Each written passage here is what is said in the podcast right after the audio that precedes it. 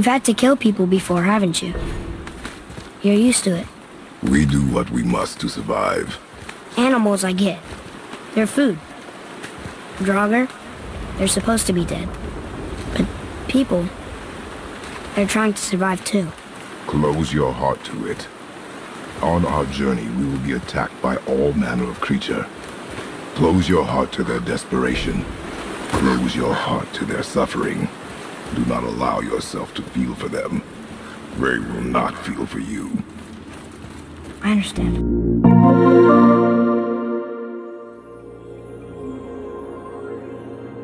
Hello there, and welcome to episode 20 of PlayStation Pals, a video game podcast. I am joined, I am your host, Nick, and I am joined by the Dante to my Virgil, John. Oh, we're off to a good start. Yeah, Nick and I are we're in the same room together, guys, and I'm staring into his blue, dreamy eyes. And Okay, this is I just already- yeah, I don't know if I can. I'm gonna be able to get through this whole podcast, guys. I'm already really uncomfortable. we gotta switch back to the old It's method. only gonna get worse, Nick. It's not gonna get better. For context, we used to always record in a different room and just call into each other, but we're gonna mix it up now. We're gonna be in the same room, see if this makes the audio better. More, there'll be more banter. Uh, hopefully, an overall better experience for everyone listening. So, um, we'll see. Yeah, no, no, most most definitely. I think it, I think it's gonna be good. I've been wanting to do this for a bit. Um, you know, I just think we're gonna get a little bit more of a of, of a yeah back and forth, and so. Uh, let it give us feedback. You know, honestly, if you think it's better, if you think it doesn't make a difference, whatever the case, you know, we're still waiting, still waiting for that very first email. So, um, you know who you are out there that needs to send us some things. Um, so, so make it happen. Let us know. Yeah, do that, please. And that email address again is PlayStationPalsPod at gmail.com. Uh, it's been a long week, so let's get right into it. Oh wait, wait! Before we get there, Nick, did uh, did you ever think we would get to 20 episodes? did you think we would get this far? No. I didn't either. So, you know, I, I- I just wanted to, yeah, just say that because uh, it's been a it's been a good 20. I, I'm I'm happy we've done this. I think I think we're pretty good at it. Um, and yeah, man, here's a 20 more. Yeah, 20 straight to be exact. Like, Yeah. Not even like we didn't even miss a single week, so Yeah. that is impressive. But uh, again, long week, so let's get right to it. This is how the show works.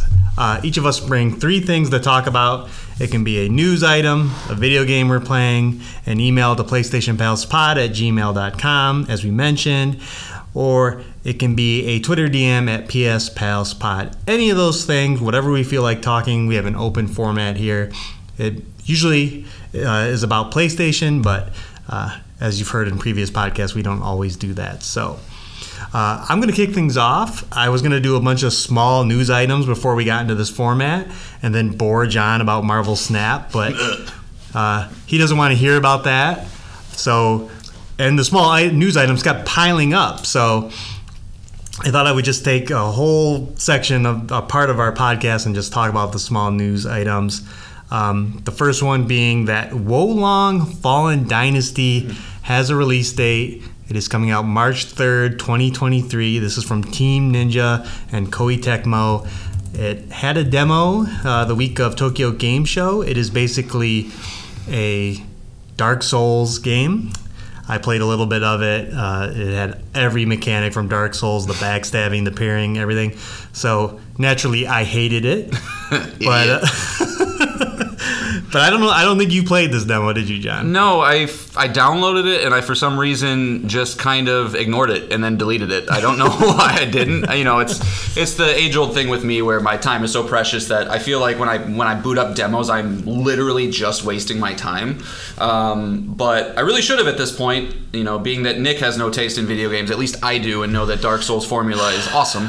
Um, so yeah, I might I might might jump into it. Um, you know, I think this will be it's looking to be one of the better Souls knockoffs, you know, kind of more like a, a Nioh level thing as opposed to like, you know, something like the, the Surge or Lords of the Fallen. So, um, yeah, I'm hoping it does well. Team Ninja does combat very well. It's got a cool kind of Chinese lore aesthetic to it, which we don't get too often. We, we typically get Japan if we're in that region of the world. So, um, yeah, yeah. Um, I think, and I think it's coming to Xbox Game Pass day one, so maybe we'll see it on the PlayStation service too. I'm not sure. But, uh, yeah, man, I'm I'm I'm looking forward to that one. I don't think it's gonna light the world on fire, but I think it'll be good. Yeah, and we're starting to fill in what it looks to be a busy first few months of next year. Uh, Resident Evil also comes out around that time. Forspoken al- also comes out around that time. Dead Space. Uh, we'll see how many of these release dates stick around, but Right. uh, you know they always do like to do this to us, stack a bunch of games, and then they all get delayed anyway. So, Mm-hmm. But uh, weirdly enough, that demo is gone. You cannot download it anymore. So, Oh shit! Oh, all right. so it was. A, I believe they said that when it was out as a limited time demo. So if you wanted to check it out, at least there's videos of the demo. At least you could get a feeling out there of that. But uh, I mean, I don't know about you, Nick. I have a pretty good like sixth sense when it comes to games that are going to be cheap quickly, and I feel like this might be one of them. I'm not saying it's going to immediately drop to you know like Saints Row levels where it's 20 bucks within a month, but I wouldn't be surprised by you know a month or two of it on the market. Most of the sales have gone, uh, and they'll drop it to a, a nice you know into- a couple sales for us. So if it, if it turns out it's good, if it reviews well. yeah. Yeah. All right. Moving on to the next news item. Uh, this comes from CD Projekt Red. They announced that they're doing a remake of The Witcher 1. Uh, this will not be done by them. This will be done by a studio called Fool's Theory. Uh, this will be done in Unreal Engine 5. Uh, they said that this is a very early announcement, so please be patient. Um, Isn't everything of theirs? Be, please be patient right now.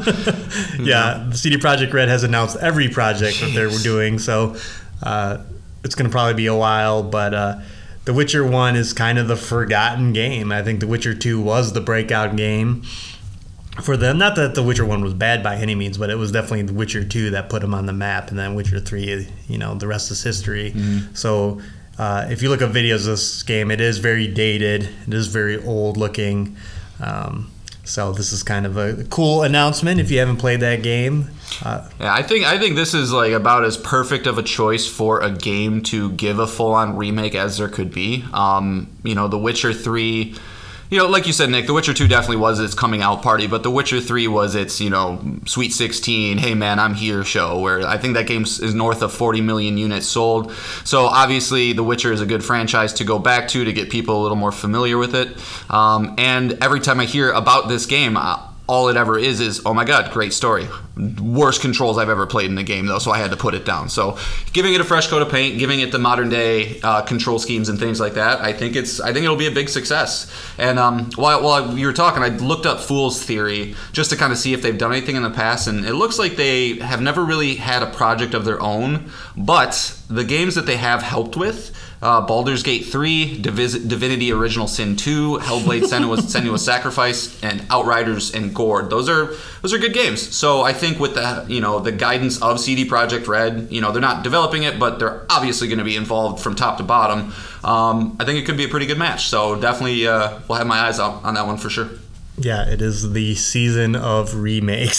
Season. Oh my god. yeah, or the generation of Yeah. remakes. We'll we'll uh, see how many we get. I mean, we Right. we already got Dead Space, Resident Evil, Silent Hill. Uh, is that That's like it's well. I guess they decided they were going to do all the the um, horror franchises first. 'Cause if we go back even further, we got Resident Evil Two, Resident Evil Three. Right. You know, those are the big remakes, and then Bluepoint with Shadow of the Colossus and um, Demon Souls? Demon Souls. So Yeah. those are kind of the yeah. Those are the big tentpole remakes so far. I'm sure we're missing a couple, but Yeah. But cool announcement. Again, very early on. So we'll see where that goes. All right. And the next one is that Sefton Hill and Jamie Walker, co founders of Rocksteady, Rocksteady Studio, they founded it in November 8th of 2004. They're responsible for one of my favorite franchises of all time, the Arkham series. Uh, they're putting the finishing touches on Suicide Squad, Kill the Justice League, which is supposed to come out next year. Uh, they're leaving the company. Um, so at the end of this year, uh, a lot of the comments were like, "Whoa, Suicide Squad must be shit now," but. But uh, those are my I, idiots. yeah, I bet that has nothing to do with it, other than them being at one studio for 16 years, and or longer than that, 18 years, and as we see with a lot of studios, new studios, is that they're just made up of former developers. So, you know, these guys are probably just gonna walk out and just create a new studio that's not owned by anybody else, by Warner Brothers or anything like that, and just you know make a new studio, make a new game, get bought, get rich. End of story. Yeah, that, that seems to be the playbook for these big developers, and so I don't I don't view this as a negative. Honestly, when I heard this news story broke, like you said, yeah, people like to jump to all sorts of ridiculous conclusions, but the Suicide Squad game has been in development for what eight years. Yeah. Nine years. That game's done. It has nothing like those guys leaving has nothing to do with the quality of that game. I my guess is that you know, they probably decided that this is. I, w- I would be surprised if we get more Batman universe games after Suicide Squad, even from Rocksteady.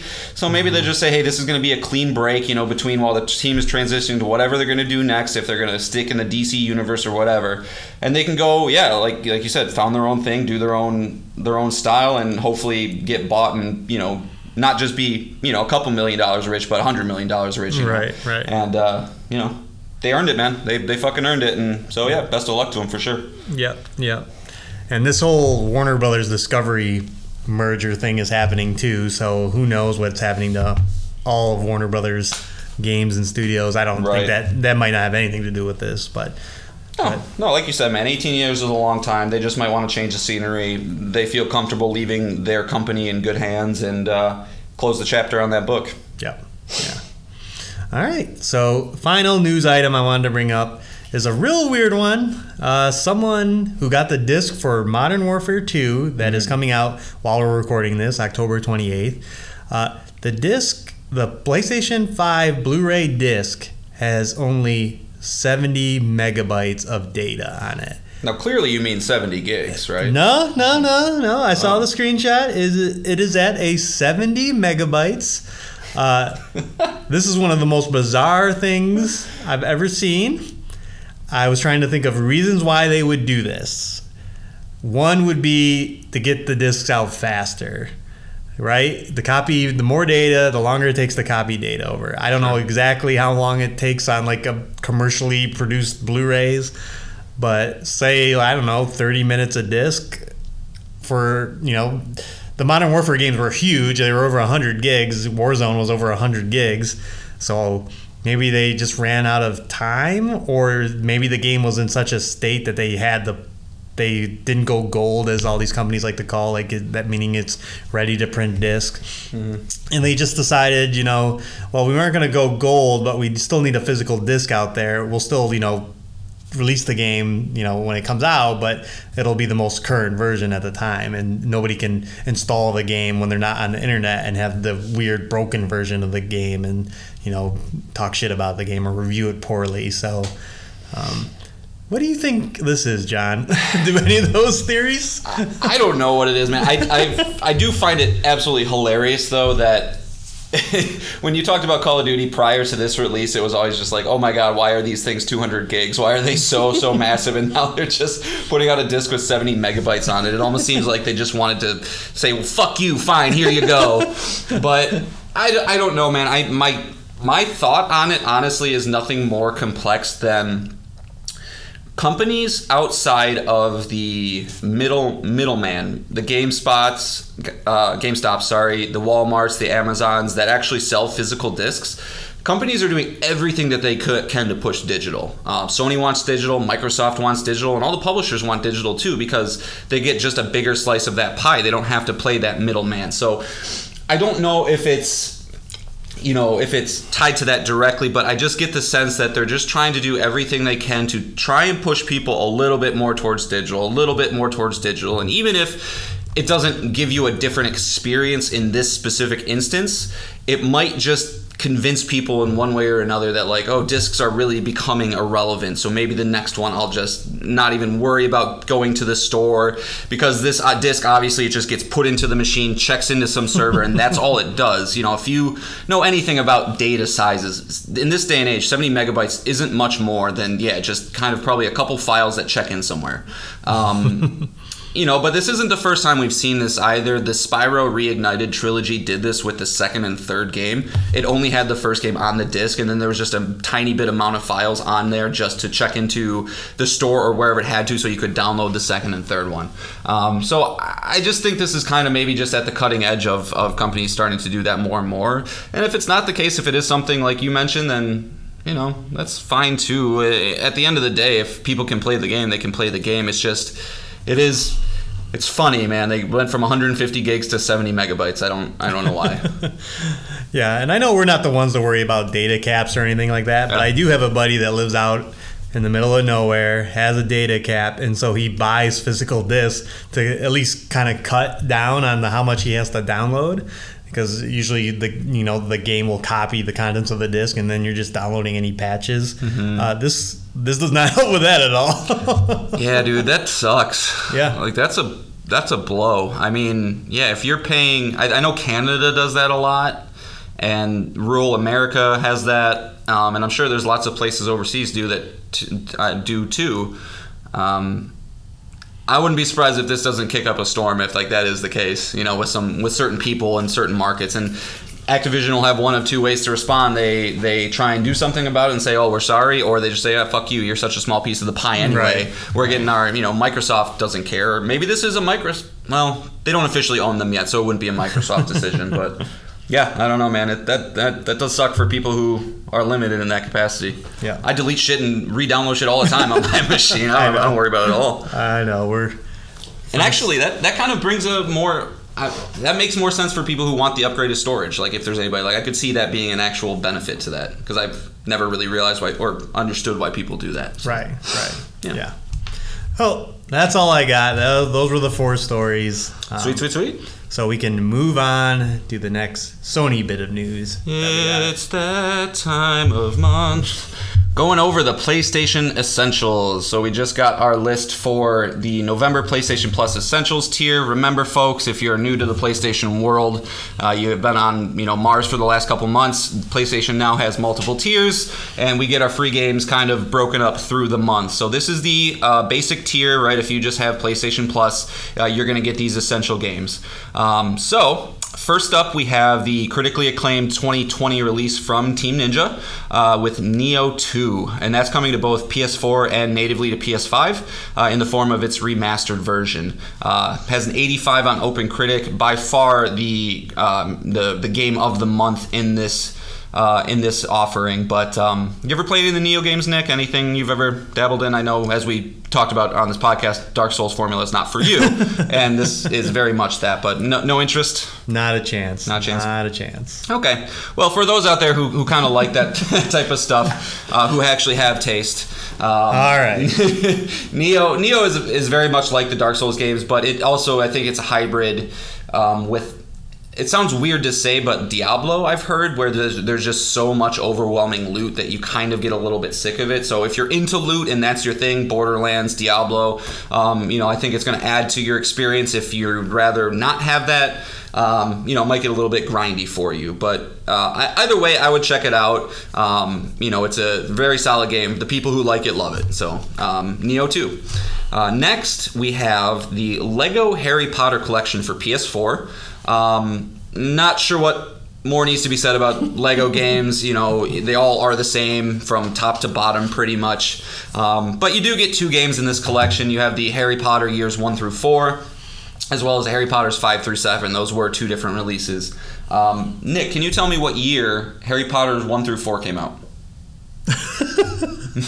Uh, 2010. 2010. Yes. Wow. nice. Yes, 2010, and, and five through seven came out in 2011. So, uh, I, I feel like this might set the record for oldest offering for a PS Plus It's game. That's gotta be pretty close. Yeah, and, and I'm sure they're gonna market it as like, well, the collection came out in 2017, Mm-hmm. but like, get fucked, honestly. So, you know, uh, but it's Harry Potter. My son loves Harry Potter. He likes Lego. Like, it's gonna be good for that range of kids, people who are kind of getting into games, or if you're just a collectathon maniac, uh, those games have that in spades. But uh, 73 on OpenCritic for those. Again, if you like Lego games, you like them. If you don't, you don't.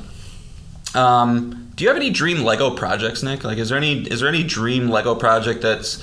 I know Marvel would be it, and you have that. Yeah. Was there anything that you can that you can think of? No, I can't. I don't really like the games, so I, I mean, even the Dream Project, and yeah, I think Marvel's probably the closest. What about a what about like a Seinfeld Lego? There's a Seinfeld Lego set. Wouldn't that be fuck? That would be so cool. Like if they like kind of nuke the formula or whatever, and like because there's so many different characters, right? Those games thrive on the amount of characters that you can unlock. I think that would be kind of funny, but. Yeah, I'm the same way. Uh, you know, Lord of the Rings is my jam. There's already a Lord of the Rings thing, and I've never even touched it, so I don't know what they could do. Uh, I just had the idea that a Seinfeld uh, Lego game would be kind of funny.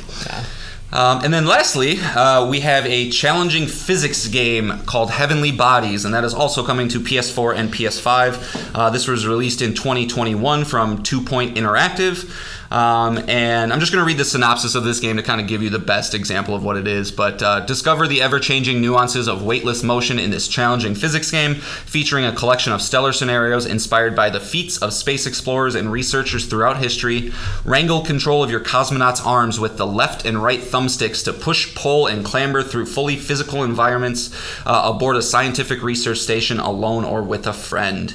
Um, so, you know, it's one of those games where, yeah, each stick's going to control a different part of your body. It's probably going to be intentionally obtuse and hard to control. Not really my jam. Um, but Destructoid did give it a 9 out of 10.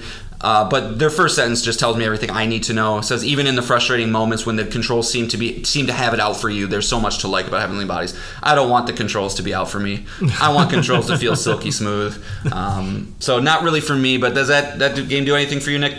Nope, nope. Oh man! nope. All right, you Sorry. 0 for 3 for Nick. That's another 73 on OpenCritic. So a couple middling games and, and Nioh 2, which is pretty good. But this is definitely one of the weaker months I think we've seen in a while. Um, but you know, there might be something for you. You know, it seems like they're taking the scattershot approach, where like you know, if they can get one of these games for a pe- for somebody, then it's a win. But uh, Yeah, don't get me wrong. These are probably a good collection of games. Just none of them speak Yeah, to me. yeah, so agreed. I think it's a decent month, but as we're about to get to in just a minute or so, there's there's something else we're looking forward to in November that's gonna suck all the air out of the room. So sorry, any games that come out, Yeah. even the PlayStation Plus extra games for November and the premium. poor sorry. heavenly bodies, poor heavenly bodies. So And um, also, folks, just a just a friendly reminder: um, you have until the 31st of October to download October's PS Plus game. So, if you haven't downloaded those, that's uh, Hot Wheels Unleashed, Injustice 2, and Superhot. Um, not sure if we've ever said this on the show, but I highly encourage everybody, even if you don't want to play the game, just add it to your library. It doesn't hurt. And if you're like me and you have kids in the future or whatever the case may be, you're gonna have a, have that game. So just add them to your library, even if you don't intend on playing it. Uh, you have until the 31st to do so. Mm-hmm. That's what I got. All right, so moving on. We're almost there, John. 12 days from now, the sequel to God of War, God of War Ragnarok, will be out. We will be playing it 12 days from now. So, for the next two topics, I wanted to look into the past, God of War 2018, and then start and make some predictions about the future mm-hmm. in God of War Ragnarok. So, we're going to divide this up into two different topics. And if you are unfamiliar with God of War, you've been living under a rock. the game is about Kratos. What do you have a comment, John? No, I just I want to find the person that's listening to this podcast right now who's never played God of War and just I don't I don't know open hand smack them or something. I don't know. The game stars Kratos, who made a deal with the original God of War, Ares, and that Ares backfired on him. Ares turned on him just like the wheel turns on us, you know. Uh-huh. And so Kratos went on this revenge tour of the Greek gods and, you know, killed 95% of them. He fucked one of them. Hmm. And hmm. and the rest are just scattered. And just not the gods, the monsters, the heroes, they're they're all fucked in Kratos' Yeah. path. And so like the that trilogy ended with a big mystery like did kratos die Where did he where did he go like it was kind of left open to interpretation of what happened Like the Earth fucking flooded, right? Yeah. Like when he beat Yeah. when he killed Poseidon, like the oceans just rose. It's like, uh, how do we come back from this? I don't think you did a good thing, dude. So then we got God of War 2018, which we find uh, Kratos obviously survived the events of the original trilogy, And not only that, is that the biggest badass in gaming, a guy that yells at everybody, kills everybody, or fucks them. Little uh, ball of fury. You know, he, he would fit perfectly in our 18th episode of M Rated Games. In fact, he did.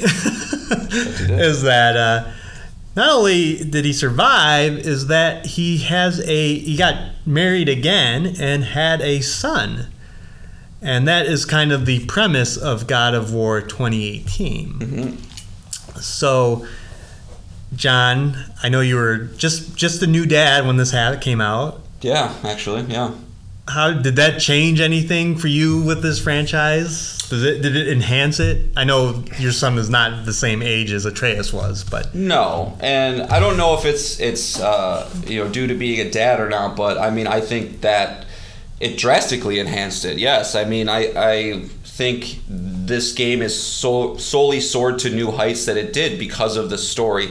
The combat we all knew was going to be fantastic. We knew that it was going to hit hard. It was going to be bloody and gory, all the things that you can expect with the God of War game. But I don't think what anybody expected was to have the emotional depth that Kratos has through the experience. And Atreus is just a you know it's his. Um, I'm looking for a word. Vector is not the right one, but it's his path towards emotional depth and having him there to kind of see him be, you know, start off as this stone faced, you know, I'm going to teach you how to kill this deer. It's like, you know, first thing you do in the game to um, having just the raw emotional moments that you that you get to share with Atreus. It's hard not to see how how him being a dad um, enhanced the story and, and everything about the game overall. And, and also Atreus was pretty kind of dope in combat too, but Yeah. we'll get to that later. Um, so yeah, absolutely, man. Kind of some extra moments probably hit a little hard for me because I could try and envision my. He would have been one and a half years old at the time, you know, in that situation. So Right. Right. So, and then as we saw in Raising Kratos, that was a big motivation as Cory Barlog, the you know the creative director on the game, was all, also had a son during development of the game. So that inspired a lot of the story decisions here. Um, and that the game, you know, we talked about the big first boss fight with the stranger, right? That later is revealed to be was Baldur, right? I'm not yep, uh, that another thing that it subverts not only is you know the big the biggest badass in gaming Kratos having a kid around and you know being being a good being I won't say good dad but he gets there. yeah. Struggling to be a good dad but he wants to be. Like you see a lot of good moments. You know I think the after he kills that deer trying to put his hand on his shoulder like he wants to show like that affection. But again this is Kratos we're talking about, so it's not going to be easy for him. but uh, the the God of War games are all about power fantasy. In fact, most video games are about power fantasy, and you know, just doing things that we can't do in normal life in video games. If it's shooting up an airport like John likes to do in Modern Warfare 2, or you All right. know, or in God of War, just ripping beasts apart, you know. So, but uh, the I'm not going stranger, to talk about you playing Leisure Suit Larry, Nick. All right. yeah, I really want to be a creepy horn dog. yep.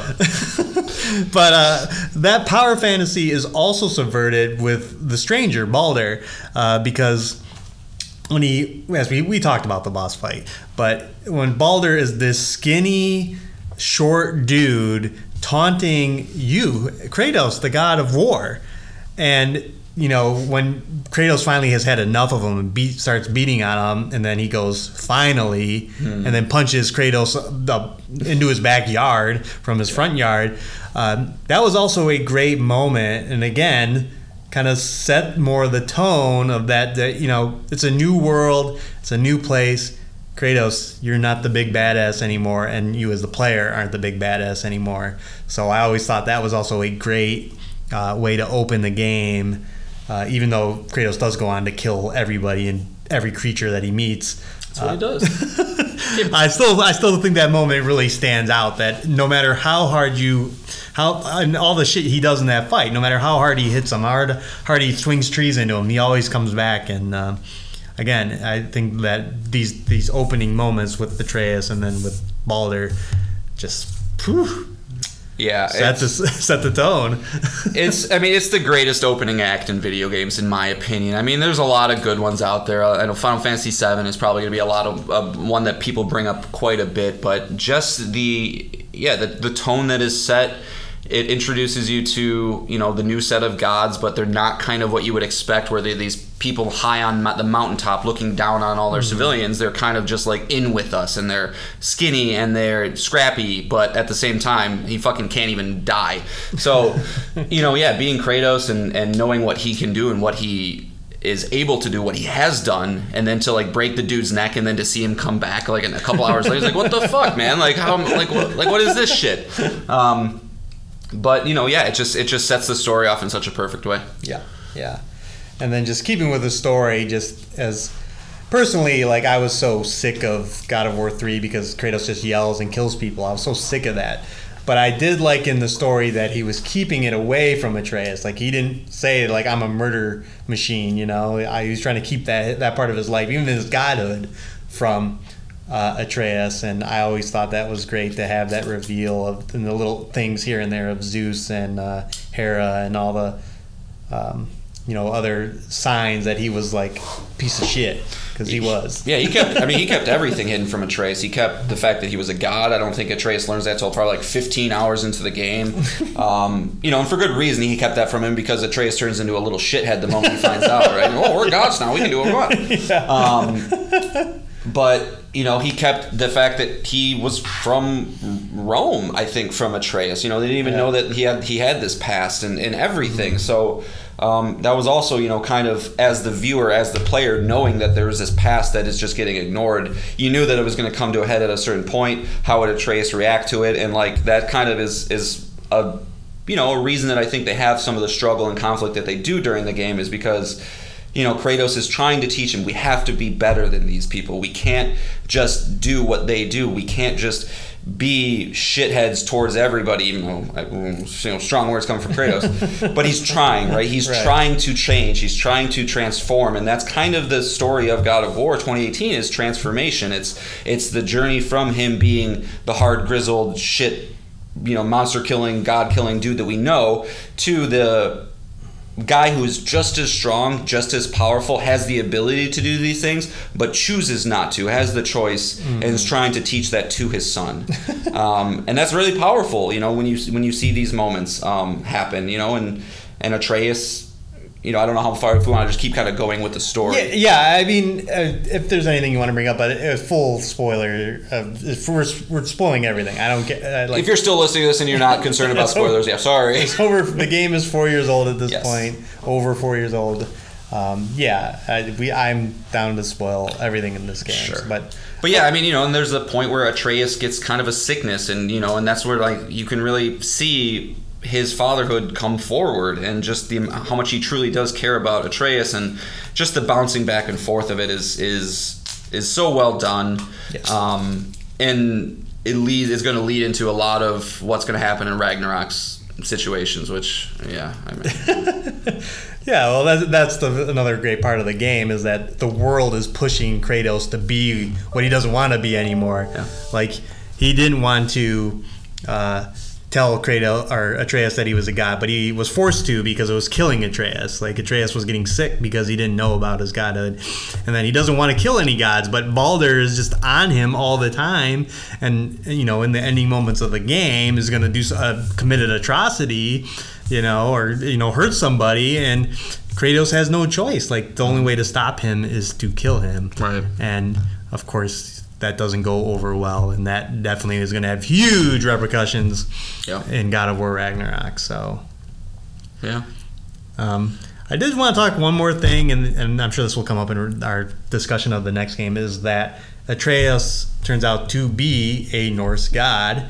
He is Loki. Uh, this has been in the trailer for the new game, so I'm sorry if I'm bringing it to you now. They just up and say it. Uh, We gave our spoiler spoiler warning. They were warned. uh, and a lot of that throws a lot of wrenches into a lot of things, as people know. Like Loki can change into animals. Loki is, you know, a parent to the world serpent and other things. So and he's typically a bad guy, Yeah. right? Like Loki in pop culture, and Marvel being the big, biggest example. But even before that, Loki is rarely viewed in a positive light. So I think that's going to be kind of interesting. Yeah, he was a bad guy in uh, uh, Assassin's Creed Valhalla too. Yeah. So, So yeah, the, so did did you have any more thoughts on that reveal? On the Loki reveal, no, because I think there's, you know, it was so far into the end of the game, and like it's, it's going to be hard to kind of see what that reveal truly means until we get to Ragnarok. But you know, towards the end of that game, when that reveal happens, you know, the the, the big thing and like the biggest questions that need to be answered in Ragnarok is like this, yeah, this alternate history mural thing that we saw. Mm-hmm. How is that going to, you know, what time period does that actually take? Is that the future? Is that the past? We don't know. Like we Yeah. we don't know what this all means, how it all ties itself together. So um, no, I don't. I don't really have a lot of questions about Loki, but I have a lot of questions about Loki. If that makes sense. I don't know what those questions are, but Yeah. there's just a lot of Yeah. lot of explaining they have to do. Yeah. Oh, yeah. Time travel. Uh, how did Kratos even get into the Norse world? Right. You know, there are so many like things. You know, like if, if Loki is the, the father of the world serpent, how are you talking to the world serpent throughout Right. that game? You know, and Atreus has never met him before, but he can speak his language, so the hints were there. Um, so um, yeah. Um, What about uh, non non story stuff? Like, what do you like? Combat, puzzles, exploration. How do you like? Is there anything from the 2018 version that you didn't like? Not that I can remember. Again, I've only played the game once, so but I loved it. I played the fuck out of it. You know, I got the platinum trophy and everything. Uh, but no, I mean it was a Metroidvania. The world was beautiful. The single camera shot made for just in crazy scenes. You know, with the dragon fight being one of them. But I loved when the the world opened up. And it was never a full open world game, but it was a very interesting semi open world, I think, where you kind of spend the first two to three hours pretty linear. And then once you get the boat, it, it opens itself up and it, mm-hmm. you know, and traveling to the different realms. And I think it did, you know, the mini map was, or the, the compass at the top of the screen was done perfectly, where you never felt lost because it's just leading you to the next turn you have to do, things like that. And that's, you know, it's just such a well put together game that I know they're going to carry a lot of these good things forward. Um, but I do, I, the one thing that I can kind of think of that I hope they do better, and, and I'm actually pleased because they've addressed this uh, in, an, in an interview, is monster variety. I think there was a little lack of monster variety from top to bottom, honestly. I mean, the fact that same trolls. the same trolls over and over again. When you played through God of War one through three, the most memorable moments of those games are you know fighting on Cronos' back with Pandora's temple in the first game, right? And like how massive he felt. Um, the fights against all the gods in God of War three. It's the sense of scale is such an important part of that franchise, and you did get the dragon fight and things like that. But I, I'm hoping that they they do a little bit better job of giving the enemies uh, a little bit different just traits and, and things because even like the valkyries right that's eh, they're kind of all the same like you know they all have their different things and then you fight the one at the end that combines them all but um, hope that they do they do a little bit more with that but other than that man i mean i, I think it's I think it's gonna be fucking fantastic. I don't know what else to what else to say. Yeah, and Even though now we're kind of transitioning into the next topic. We yeah, and we can. I was just gonna bring up the Blade of Chaos as a what just a great moment in the game. Uh, I know that was spoiled for you, John. Yeah, But- the one thing that was spoiled for me. but for again, as someone who played the first three games, having that moment, uh, and then you know coming out of your shed and just or your home and just fighting with them, and it's just that classic God of War feel, and yeah, just flinging them around, just such a again. As we talked about with like the plasma cutter in Dead Space, like the Blades of Chaos are probably one of the most unique weapons in gaming too. If there was a PlayStation Pals weapons franchise list, Blades of Chaos would be a one seed for sure. Those things, honestly, man, the Leviathan axe might be a one seed too because that, that weapon is amazing. Also, Yeah, yeah. Again, yeah. The how that plays into combat, how you can throw it and freeze enemies with the axe, and then bring it back. I know that was a big moment. You know when they first did, they first ever revealed the gameplay for the game, like him calling it back. Um, it's gonna feel so good with the DualSense. yeah, yeah. So no, the game played amazing. Like it always felt visceral. The combat was always fun. You know, the parrying, everything. Like there was not a, you know, as as we mentioned, not only was Atreus, you know, a good story element, he was a good combat element too, and uh, really felt impactful by being able to command him to do things, and his impact in battle was always felt. So Oh, actually, one quick question for you. So, popular podcaster I listen to, Colin Moriarty, I think he's great, has one really bad opinion, and it's, it's honestly about God of War. That's kind of his bad opinion. He didn't even rank it in the top 25 games of PS4. and his number one complaint with God of War, and I don't see it, but I'm curious if you do, Nick, is he hated the the loading travel system where you kind of go into that one realm and walk in a circle until the door opened up, and it was just a way to keep the single shot going while it hmm. loads. Right. But he hated it, and I was like, well, I thought it was kind of cool. Like, did, did you did how like was it fine or am I just missing something? I, I I think there's that's an overreaction. okay, yeah. Because I don't remember like that bad. Yeah, I don't remember it being any issue, and uh, as we will talk about the next game, uh, you're going to be doing a lot of it because all those doors are going to be open this time. Well, you got the SSD though. Yeah, yeah, yeah. I'm sure it'll be fine, but Right. I mean, God of War Ragnarok is on PS4 too, so I'm sure. I'm sure loading time will be fine, but no, I did. I it doesn't even. Okay. It's not even a memory in my brain. Yeah, and, I, and it did have that too with the like the fast travel doors. Like you didn't just go into a door and fast travel. You would go into a door and then you would be in another like realm or Mm-hmm. ether, ether, ethereal world, and then you would have to walk your guy across, and then you would go through the next door. I is it the best design choice? I don't I don't know, but it does keep that seamlessness. and that- that's and that's my yeah that was kind of my thought is like sure yeah is it perfect no but if if that's the solution i think it's an elegant solution a pretty good solution to keeping the camera rolling and so yeah. all right just need to make sure i'm not losing my video game touch All right, so are we good on God of War 2018? Was there anything else that you wanted to mention? Uh, How did you feel about? I got one. What was it? Was it the Infernal Room? The the, the maze? oh What was the name of that? it was it was a realm it started with an m um it was probably the I'll, i'm gonna look it up right now it was probably the weakest part of the gameplay experience i guess uh, muspelheim muspelheim was the place of it yeah. Um, but it was the game so good that I was like, whatever. I got to fight some guys. All right, woe is me, you know. Yeah. And like, well, it was timed, right? You it was, it. yeah. I was think you were getting like slowly poisoned or Yeah, something. it a, yep, yep. Your health was decreasing. Yeah, it was a Yeah. roguelike area of the game, and you know, it but was it was required for the platinum. And And that's kind of what it was. I, I think when I like when I first came across the realm, I was like, "Well, this isn't great, but I'll come mm-hmm. back to you later." Right. And then when I had to, when I had to get the platinum, I, I, I don't ever feel shame or bad looking up a guide just to get me to do what I need to do. I'm not gonna struggle and beat my head against a wall and have a bad experience with something just just to force myself to say I did it without a mm-hmm. guide. So I think I looked up a guide for that, did what I needed to do, and you know moved on to the Valkyrie fights. So Yep, yep. you know, yeah, it, it was a weaker part, but still Sure. not didn't kill it for me. Sure. All right. And that'll move us in to the next topic, which is God of War Ragnarok. Obviously, like Dick said, we're going to keep this train going. Just uh, some predictions, talk about what we are hoping to see, since by this time next week, we'll have some reviews out there percolating in the wild, and so we'll probably know some things. But, um, so Nick, I got just kind of a couple sets of questions for you. You know, we're just going to kind of lay the groundwork of, you know, I want these are mostly yes or no questions, just to Okay. kind of see what you think. All right? Oh boy.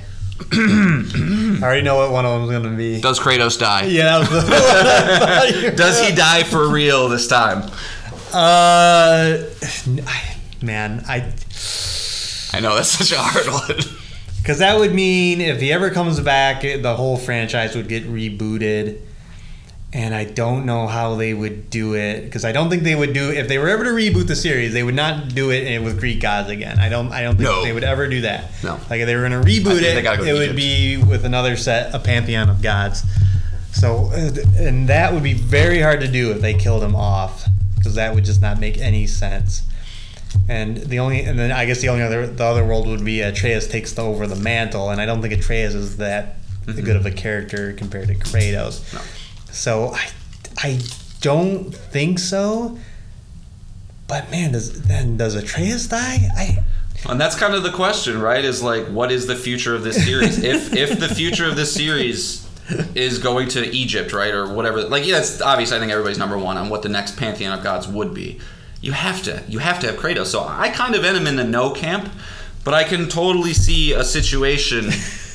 Because one of my questions is: is will Atreus turn evil? Will will he turn on Kratos? And I could see a world where Atreus is the final boss, where a he turns on his dad, and you're fighting him, and you eventually get to this point where you just lay your weapons down, and you just let the game take over, and that's how it ends. You know, you're you're ending the cycle. The cycle cannot continue. And I could see that being the case, and then you know Atreus does it, and I don't know if maybe then it circles back into this whole this whole series started with Kratos killing his family. oh, I killed my dad, and like you know maybe then it could use Atreus to be this thing going forward. I don't know. Um, Well, it's funny You when we but- talk about The Last of Us Part One and the evil things a character does in that to get his comeuppance, and the the sequel, Yeah. you got all the evil things that Atre- or Kratos has done, Yeah. and you know he is due for his comeuppance on all the Atreus kills him with the golf club. Uh, so, so God, by that logic, it would seem like yes, he would be, as, as you said, it would, be, but it would be something crazy like that. I think. I think Yeah. that uh, that it would be something to do with Atreus, and I do think I do think his his godhood will be again questioned even more. So the evil Lo- evil Loki, um, as we mentioned, the character is inherently evil typically. Right. That that will, could very well be a plot here, and that would definitely subvert expectations of the typical God of War story. We're gonna beat up Thor. We're gonna beat up all the other gods. We're gonna beat up, and then we're gonna finally beat the game and kill Odin. Yeah. Like I think I don't think it'll go that way. Right. Or Too or formu- Freya. Too formulaic. So I think yes, having having Atreus commit some kind of big evil, maybe he's the one that kills Odin or Freya, and Yeah. that is what. And then the second half of the game is some kind of like trying to stop him from doing something. Right. You know that that that seems that does make sense. wonder if Atreus could somehow like yeah, because Atreus to fight Kratos, he would need more than a bow. He couldn't use a bow against Kratos. So like, does he somehow get Thor's hammer? Does he somehow, you know, have a have a melee weapon? I don't know, but There's a lot of Norse weapons as I've been looking up because okay. I do have a question for you. I don't know if that question is going to be in there, but will Kratos get a different weapon besides just Mimir? Yeah, Or me, me, me, me. Yeah, my question is: besides Thor's hammer, will we get another weapon to use? Yes. Um, I don't think so. I think, I think it would almost be too much for the player to try and learn multiple weapons. Well, there's been multiple weapons in this franchise before. There has back in like yeah the, the God of War three. I remember you could or God of War. I think even one and two you could use a lot of side weapons. Oh, they all sucked. You just went back to the blade And that's the but- thing. I think I think this is a quality over quantity scenario where like the amount of detail and work that they put into making the Leviathan axe feel like it does. If you watch Raising Kratos, they talk about it for a long time on like how important the feel of that weapon was. Mm-hmm. That I think they're going to want to put the same amount of effort into Thor's hammer.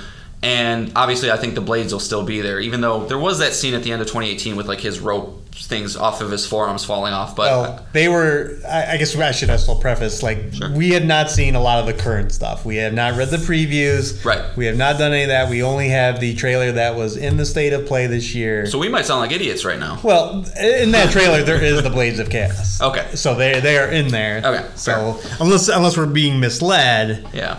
but uh, yeah, they are in there. But so, but I think like one one final point on that is I I you know because it with assuming Thor's hammer's a weapon I think it is right Yeah, it, 100%. has got to be.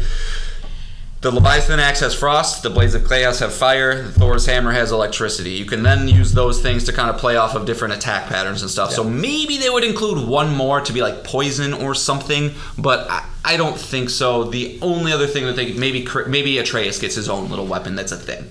It's not going to be Kratos gets multiple, but maybe there's multiple in the forms that Atreus has something that Yeah. you can equip to him that assists in your combat in a different way besides the bow.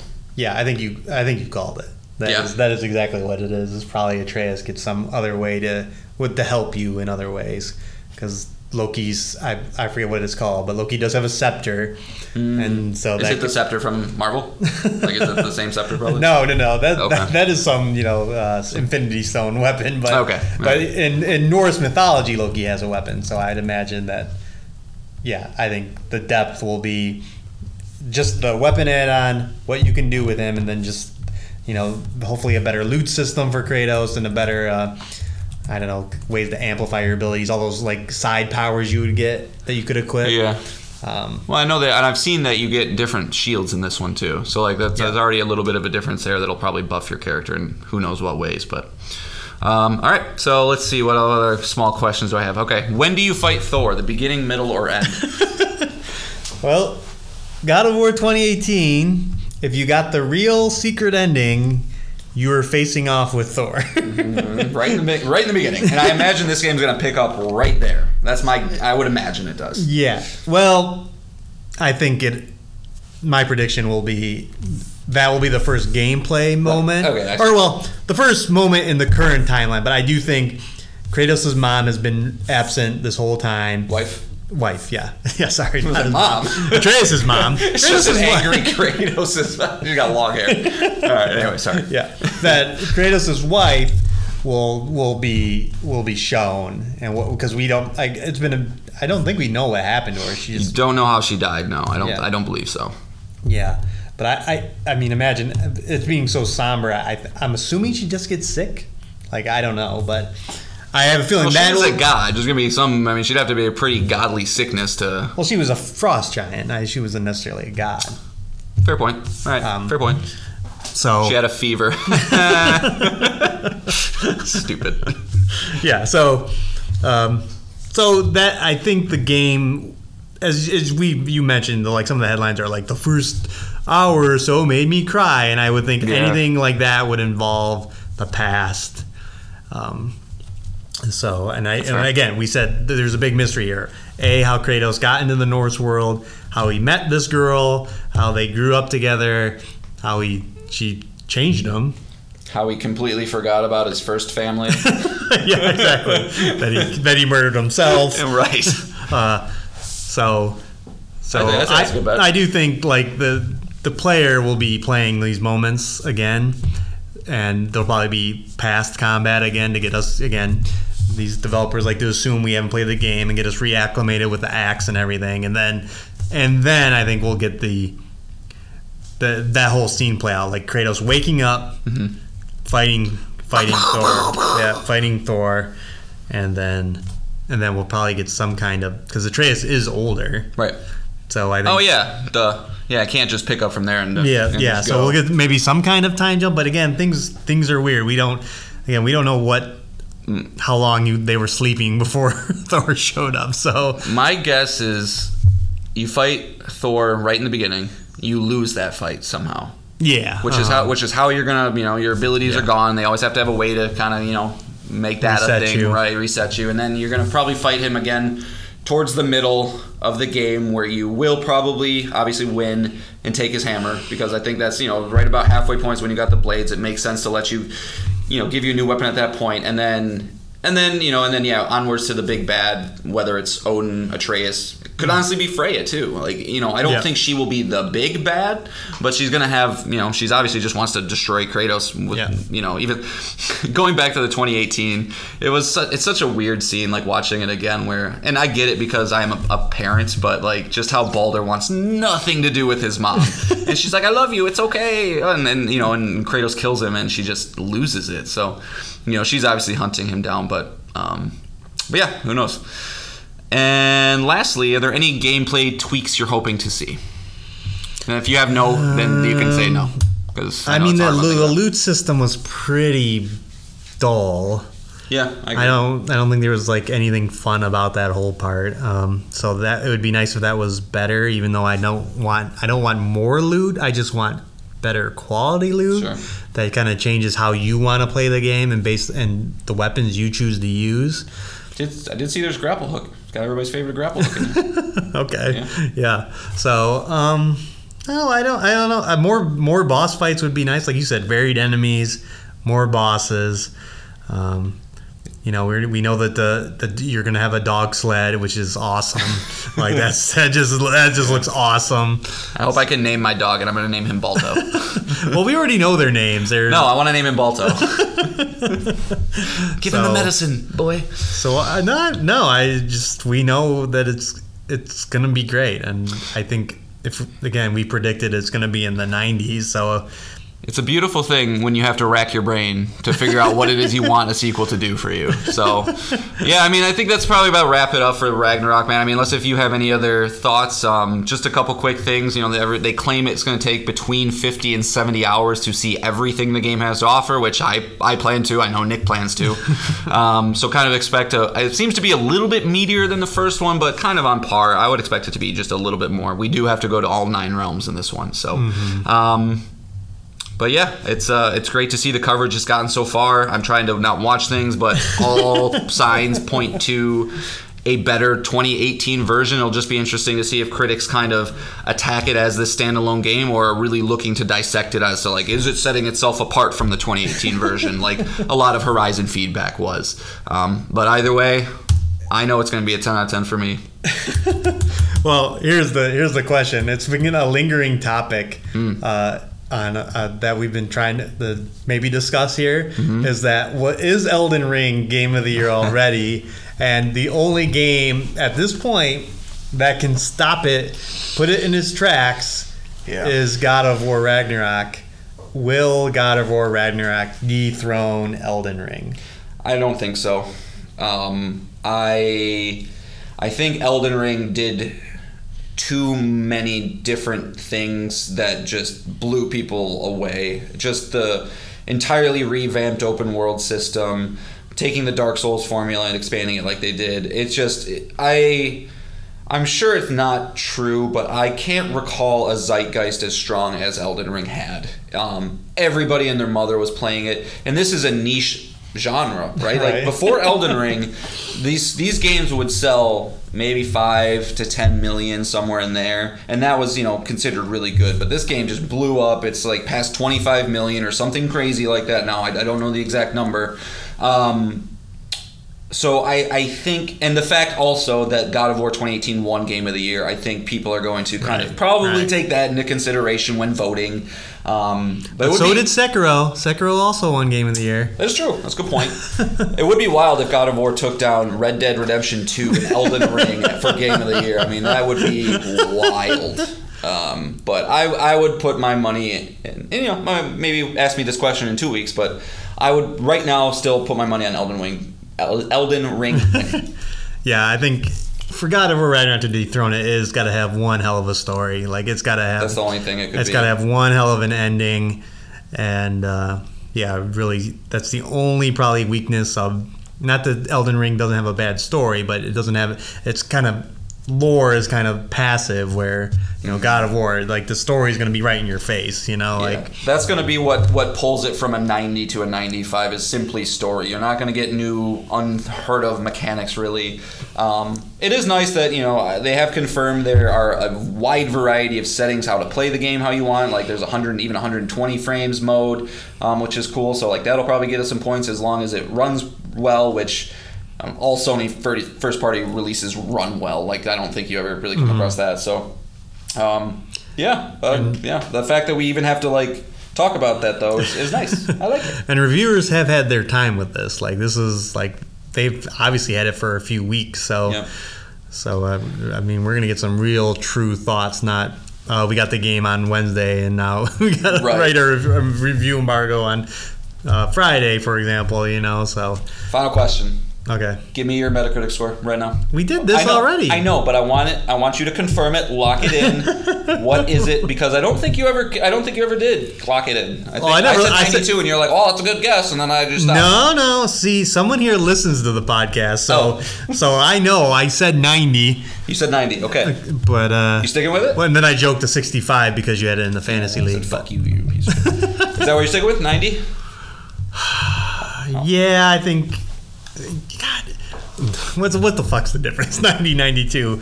Oh, there's no I mean, difference. to be Elden Ring has got to be like a 96. So Listen, this is just pride. This is this is PlayStation Pals, uh, knowledge, pride, what have you. I'm Yeah. sticking with my 92. I just I'm sticking. with it. 92 is just good because it hits that low. I'll I'll stick with 90. Okay. I'll stick with 90. Perfect. All right.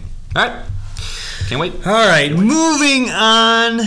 I finally got to play a Plague Tale Requiem. This is from Asobo Studio, who we've mentioned before. You can go and listen back to episode 9, in which I talked about the first game, uh, A Plague Tale Innocence, which came out in 2019. Uh, this game is hot. It just came out last week. It's currently sitting at an 84. And this game's really, really good. Now I haven't finished it yet. I'm in about in chapter seven right now, uh, but there's a lot of good things going for this game. Uh, the first being that this is a beautiful fucking game. Like the first game is gray, it's dark. There's not a lot of pretty vistas to see, not a lot of open areas. This game does all the opposite of that. Very sunny, big flowery fields. The encounters are these large areas. They're vertical. Uh, there's a lot of ways to tackle them. Uh, it's been mostly linear still so far, but those linear sections are you know huge. Just like kind of in The Last of Us Two, you had kind of a whole suburb that you would explore in some of the encounters, similar to this. Like they're just giant sections of the cities and towns and the open forest and quarries that I'm in right now, and they're just gorgeous. Um, and then uh, the story's still the same. Uh, you're playing as Amicia, and then sometimes her younger brother Hugo. Um, they're living the time of their lives after the events of the first game. But guess what? It doesn't take long for those oceans of rats uh, to return, and they're again back on that quest to to fix it. You know, to, to stop it from happening. Um, and you know, I don't think a teenage girl and a young boy should be wandering around in 2022, but let alone in uh, medieval France. But they're sure doing it and uh, getting in all kinds of wacky adventures where people just want to keep keep killing you. So, so there's not much really difference in the story so far, but. Uh, there is a bit of a difference in like how combat evolves. Like in most stealth games, like most enemies are on a set path. They have the set, same control, uh, same patrol patterns. When you're, you know, you reload into the map, they're the same. Uh, this has got some dynamic things going on. Like I can load into a save, and a guy will go one way. I'll reload that save, and he'll go the other way. Oh, nice. So there's a lot of like, like just the AI scripting is more dynamic. Everything's not on a set path. Um, including this one encounter where I had where there were rats, there were guards, and I would get to a certain point, and these guards would bring out a prisoner. And the way that it would interact is if I did nothing, the guards would kill the prisoner. And I was like, well, is there a way I can try and save him? And I would try and try again, and there was no way. Like if I lured the guards away, the rats would eat this guy. Um, so I'm like, okay, I'm I'm giving up. I'm gonna Google it, and I Google it, and the people are doing it, and they're not getting the same outcome as me. They can lure the guards away, and the rats do not eat this guy. But whatever, like again, this dynamic system, like the guy gets eaten no matter what in my game because how either how I navigated the environment, the things that I did, that the AI was scripted in a way where I just could not save this guy anymore. It was really bizarre. Is there any like destructible environments or door or like anything like that? Like I wonder if there was like a, a door that or something that the guy previous hadn't opened with rats could get. Like I just I don't know if it's that dynamic or not, or if Yeah, it didn't- is just something that the game rolled a dice and said nope he has to die. No, and I was watching I a playthrough that was playing most of the level up until that point, and I just don't know like if it has a very generous checkpoint system, which is really nice. Like you can if you go from one blade of grass to another blade of grass and you're safe, you get checkpointed, which is is really nice. But I don't know if like those series of events and how I dealt with guards earlier changed it. But yeah, I could not save this guy. And then I listened to another podcast, Rebel FM, in which the guy and that had this exact same thing. He's like, I couldn't save the guy. So I don't know. It was just a weird thing that happened. Um, so uh, that that's different and that's fun. Um, but so far, a lot of the mechanics are the same. I did get the crossbow, but crossbow, but it's just another killing device, just like the sling. It's just a little more accurate, a little more faster. sure. Um, Does it shoot further? Like probably further, right? Yeah. Yeah. mhm, Okay. Yep. Uh, and there's a lot more cool moments, like in like in Uncharted series, like uh, in Chapter Four, there was just an ocean of rats chasing me down.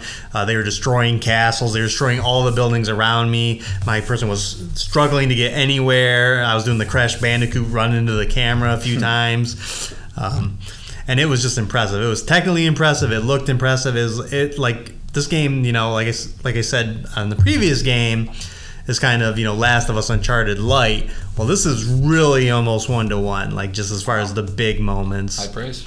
Um, there was a moment I just played where I was just going down a river and I had to shoot guys, and it was again just the a crazy moment of Good set pieces. yeah, mm-hmm. yeah, memorable set pieces. Yeah, that's a good point. Yeah, man. I'm just watching. I'm on like Focus Entertainment's like homepage for it right now. It's Nick wasn't lying, guys. This looks it, graphically, it, it looks amazing, and this is cross gen, right, or is this next gen only?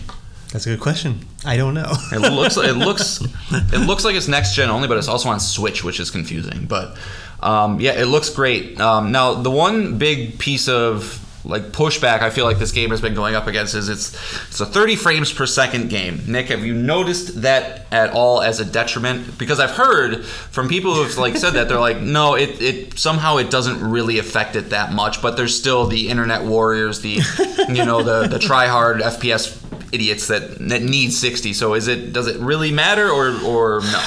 I'm not noticing it honestly. Again, this is not a fast game. Right. Not like our, our Gotham Knights where I'm riding a motorcycle, grappling around. Right. Uh, I'm holding the hand of a six-year-old child.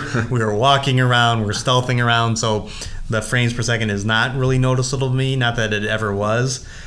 Uh, um, I guess I, I did notice it in uh, Spider-Man when I switched it, Miles Morales. But oh yeah. When you when you bump Spider-Man up to I got a uh, with you have VRR and it goes to like 90 to 120, like, silky smooth. So I I have not noticed it, but uh, no, um, Okay. it has not been an effect. Um, I have run into a few issues. I did have a save. Uh, the generous checkpoint system uh, generously checkpointed me into getting eaten by rats over Oh, no. and over again. Every time I loaded in the save, it would get me eaten by rats. So I had to back out into chapter select, go back in. Uh, I had a few crashes to the desktop. Um, and then yeah, and then the herbalist that I mentioned before is another weird glitch. I but I don't think it was a glitch. I just think it was the simulation fucking me over. Yeah. Um, I mean, that's kind of what you get first week of a Yeah, I mean, yeah. in, in this day and age, it's rare you get a game that, that hasn't had its first couple patches and to fix Yeah. some stuff. So, yeah, that seemed kind of a bummer, though. I mean, those are not just like little clip through walls and stuff, but you know, at least, Mm-hmm. And- as long as it's not ruining your entire experience. And then the last thing I wanted to talk about is uh, in this game, they still have upgrades. It's still, you know, you're opening drawers, you're collecting loot, you're going to workbenches, upgrading your shit. Uh, but you do have abilities on this, and they're based on how you dynamically play encounters. So if you play an encounter and you sneak around everybody, uh, your, your stealth goes up. If you're going around killing everybody, and your your aggression goes up, and and then there's another third one for mischief, mischief being mischievous or tricking guys and and using other supernatural elements that I will not get into Oh. into removing Ooh. to into removing people. Um, so yeah, every time you go through an encounter, you you get out of that encounter, you can go into this menu, see this bar, and this well, depending how you played it, this bar is filling up. Um, is that something that you like, John, in the game? I don't know. I, I, I think I would need to see how it is implemented. Um, I think I would probably rather be able to just pump points into where I want them to go um, because I, I don't know. I, I just feel like you're just so locked into a specific way to play it. Then like you can't really experiment as much. But Right. But uh, you know, and then yeah, it's gonna kind of like it's almost like they're trying to extend the life of the game. Be like, well, you did it the sneaky way. Now do it. Now do it the the other way. And Yeah. but you know, it, I don't know if that would would kill it for me. I'd have to really play it and see. No, it, it's not a big impact. It is weird that you don't know, like, like I have to go into that menu to see what I've unlocked, or if I've read, reached the next checkpoint of like an ability. But uh, then they're they're minor. You know, I I can crawl faster now, or you know, I'm, I'm less silent when I use my sling and stuff like that. Does it ever split it up? Like if you go through a, a, um, a I can't, an encounter and uh, and you kill everybody or whatever it is you do, is it always all the points into stealth or all the points into combat, or does it sometimes split them up? Um, know, that's hard to. I've been mostly playing stealth, but I've still been getting the other the other uh, meters filling. So I'm thinking it's splitting them up. Okay, so it's a percentage. Yeah. Okay. So I, I think it's doing that, but don't quote me on that. But I'm almost positive that that is what's taking place. So Okay. And also, I did look it up. It is a next gen only game, so Oh, that makes okay. sense why it looks so good. yeah, yeah, yeah. So kudos to them. I do plan on finishing it, getting it all wrapped up in a tiny bow uh, before God of War Ragnarok comes out, and um, not sure I'll platinum it. It does require more than one playthrough, so Did the first one? no. Mm-mm. Okay. It's that dynamic progression system that I just mentioned that you have to play through the game. Oh, oh, I hate that. Never mind. Yeah, that's the answer. I hate it. Yeah, you have to play through the game again just to, to get those meters to get. Yeah. You can't fill all meters in one. Yeah, and you can't even save scum. Like, Yeah. I mean, because that would be like the nice thing. Of, that's like one of the nice things about point-based systems is you know you can respec, think, put things into where you know if you to avoid having to play something through again. But yeah, It does have new game plus, so you're not like you're you'll you'll play the game as your powered up character. So it's not. yeah, but too you have to do the combat if you're like strong in stealth, and like it doesn't. You know, Yeah, it's like yeah, it doesn't really matter. Yeah, But yeah. So that's a that's it. It's a great game. Uh, again, the, the first game was a PlayStation Plus Essential game. So if you have any interest, check that out. I would definitely, Mm-hmm, yeah, I do want to get back to it. yeah, definitely recommend playing that. Or if you're head, if you're hard set on it, you at least have to watch a YouTube video of the events because you will not know what the fuck is going on in the in the sequel. And I've left a lot of those details out to to keep everyone spoiler free. So Okay. Cool, man. Well, uh, I wish I had some theme music because I feel like we need some theme music at this point, but Well- it's time. So what would going. be the theme music though? What video game th- song? It doesn't have to be anything. I don't know. Just like uh, I want my theme music for my place for my PlayStation Pals franchise list. So we're doing our PlayStation Pals franchise list, week three, folks. That's where we're going to try and uh, whittle down the top 32, in my opinion, PlayStation franchises until there's one left. Um, so, you know, we've already done two regions here. So, just to kind of recap, uh, in the first region, we're going to call this the yellow region because I color coordinated them. Uh, we have God of War in the second round against Spyro the Dragon, Infamous against Ratchet and Clank. And then in the green region, we have The Last of Us going to be going against Devil May Cry, and Twisted Metal versus Crash Bandicoot. So those are the eight games that have moved on into the second round. Nick, are you ready for round three? I am so ready. All right. let's go. And I want to just just reiterate, Nick, this is our list. All right. so if if you if you think you're feeling bad that like, oh my god, I just love this franchise and I can't beat you know Spider Man or something, this is our list, man. You can do it. All right. You have the power. So.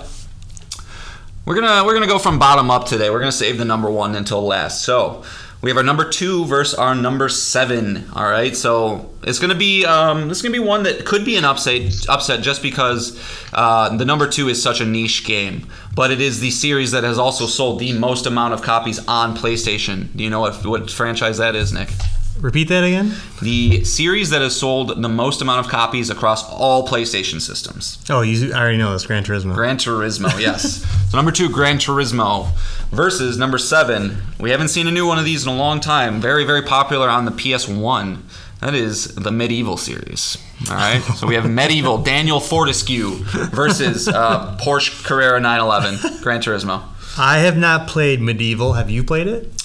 I did. I did Okay. back in the day. It is your generic ass PS1, PS2, uh, Spy, think Spyro the Dragon kind of thing, but uh, Uh-huh, you know, uh-huh, but there it does. I know a lot of people hold it hold it fondly. Sure, sure, sure. Uh, You don't seem to. And no, I mean I can't. I never played the Yeah. game, so I can't. I can't really speak to it. So it's gonna be Gran Turismo. Gran Turismo, and it as it should, as it should. All right, Gran Turismo. Moving on. All right, number three versus number six. This is a, uh new, a newer franchise, but one that's gained a lot of popularity uh, in the PS4 and PS5 generations. In fact, you may have seen a Reddit post or two about this game, Nick, claiming that it's can't be missed. You cannot miss this game. Oh, I gotta know what it is. I All don't right, that is- know. yeah, shocker. It's Astrobot. All right. oh Astro- man, I haven't played it. yeah, well, you should. so Astrobot, I give it, a, give it a number three. You know, simply from all those Reddit posts, uh, and that's going to be taking on a. I, I think it's a dead franchise, but it is getting a show or a movie. I can't remember coming up uh, with our girl Kat, Gravity Rush, Oh, the Gravity Rush series. I have not played those. I'm Neither guessing you probably haven't either. But you know, here we are. yeah. I mean, this is. Well, if we haven't played the game, then it's like really I a know. no-brainer. And Astrobot is just a joy.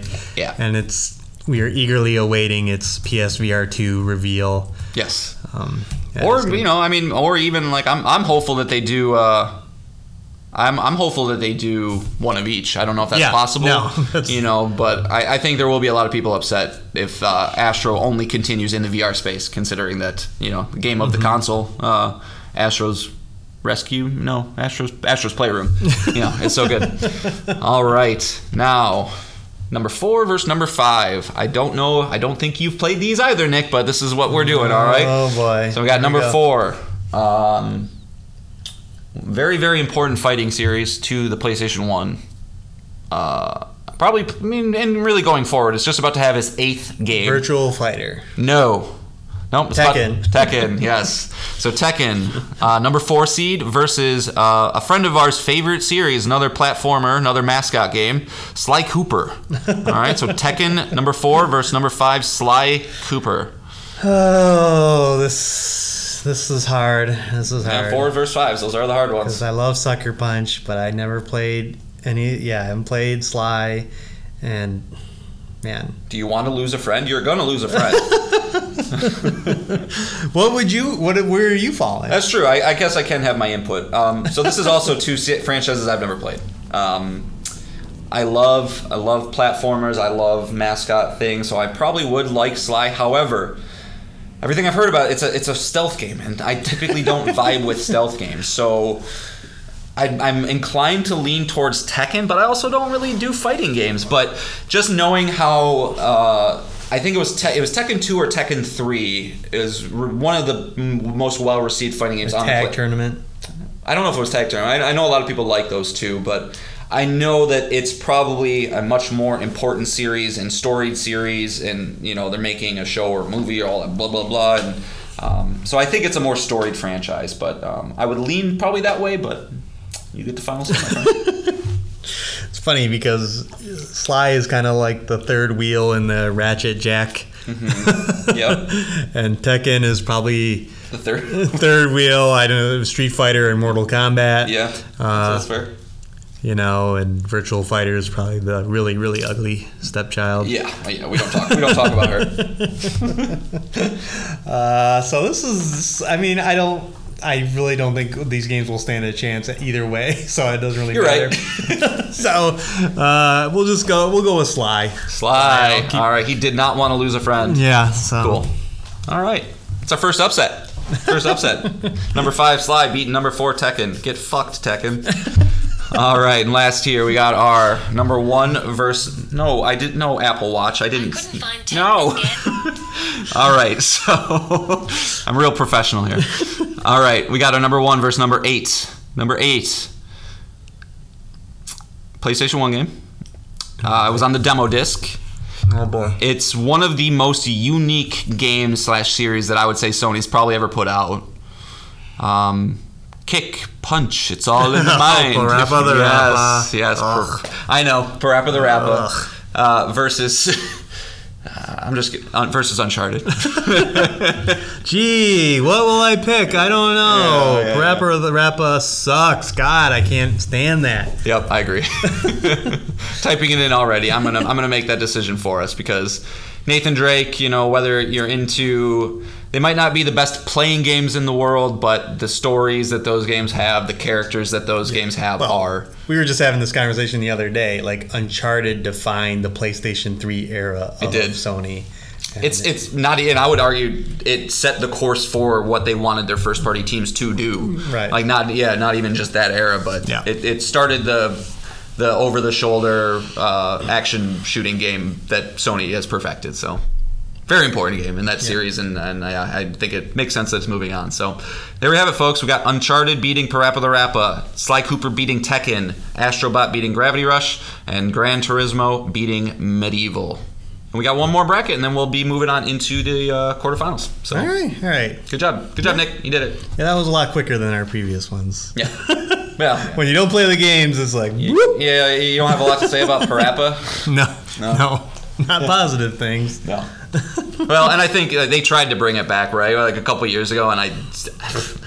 Uh, that was a miss. That Yeah, was a miss. no. I think they misread the uh, the internet on that one. So, all right, that's all I got. All right. Well, that's that's it.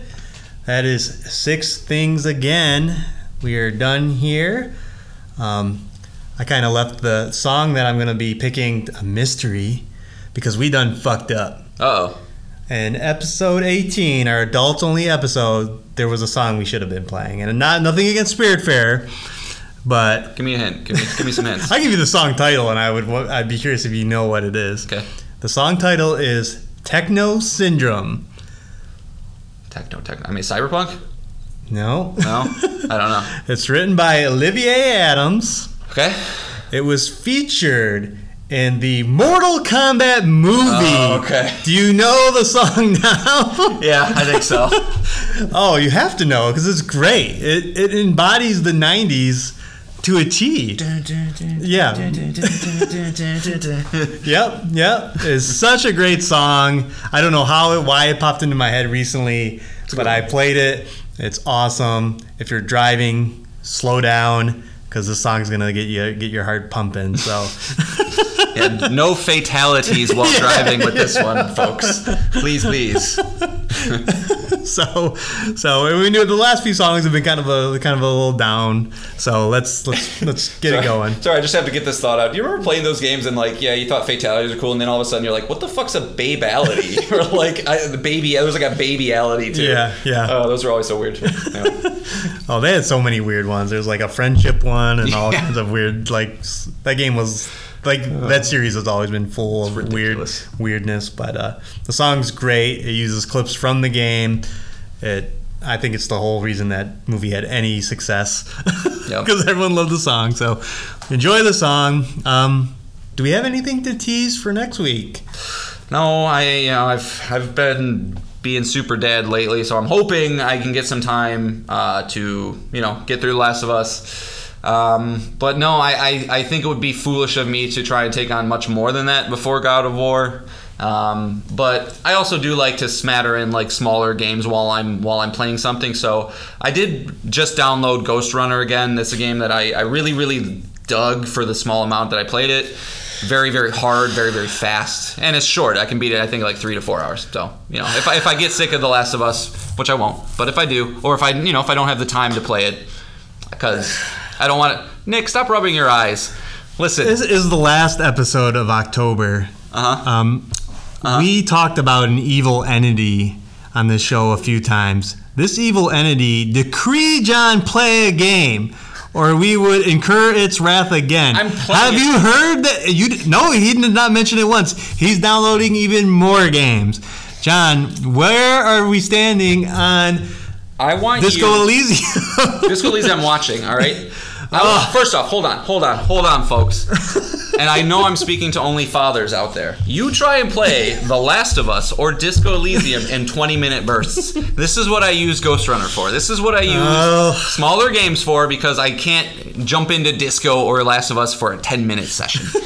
Get fucked, Nick.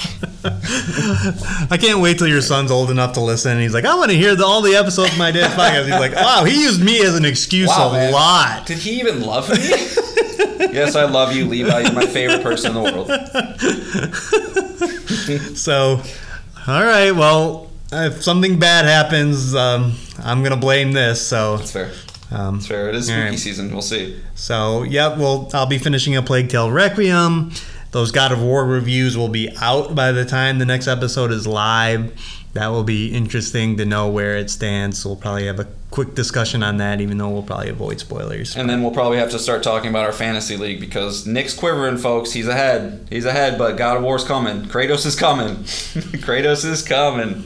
Yeah, yeah. Well, like you said, I Maybe- I maybe can't that- I can't wish ill on God of War. Maybe that'll be a that's, a. that's probably a good topic for us to, to share with folks. We can go over our fantasy leagues and like and stuff like that. But Yeah, yeah. Fantasy uh, fantasy critic games. Yeah. Oh. let's look it up. It's it's a fun thing to do. To start uh, to have something to look forward to all year round and is. Well, I'm not just- realizing podcasting in the same room does one thing, Nick. It doesn't let us wrap up a show. That's for sure. nope. Sorry. All right, we're wrapping things up. We've been this has been a long one. So thank you guys again for listening.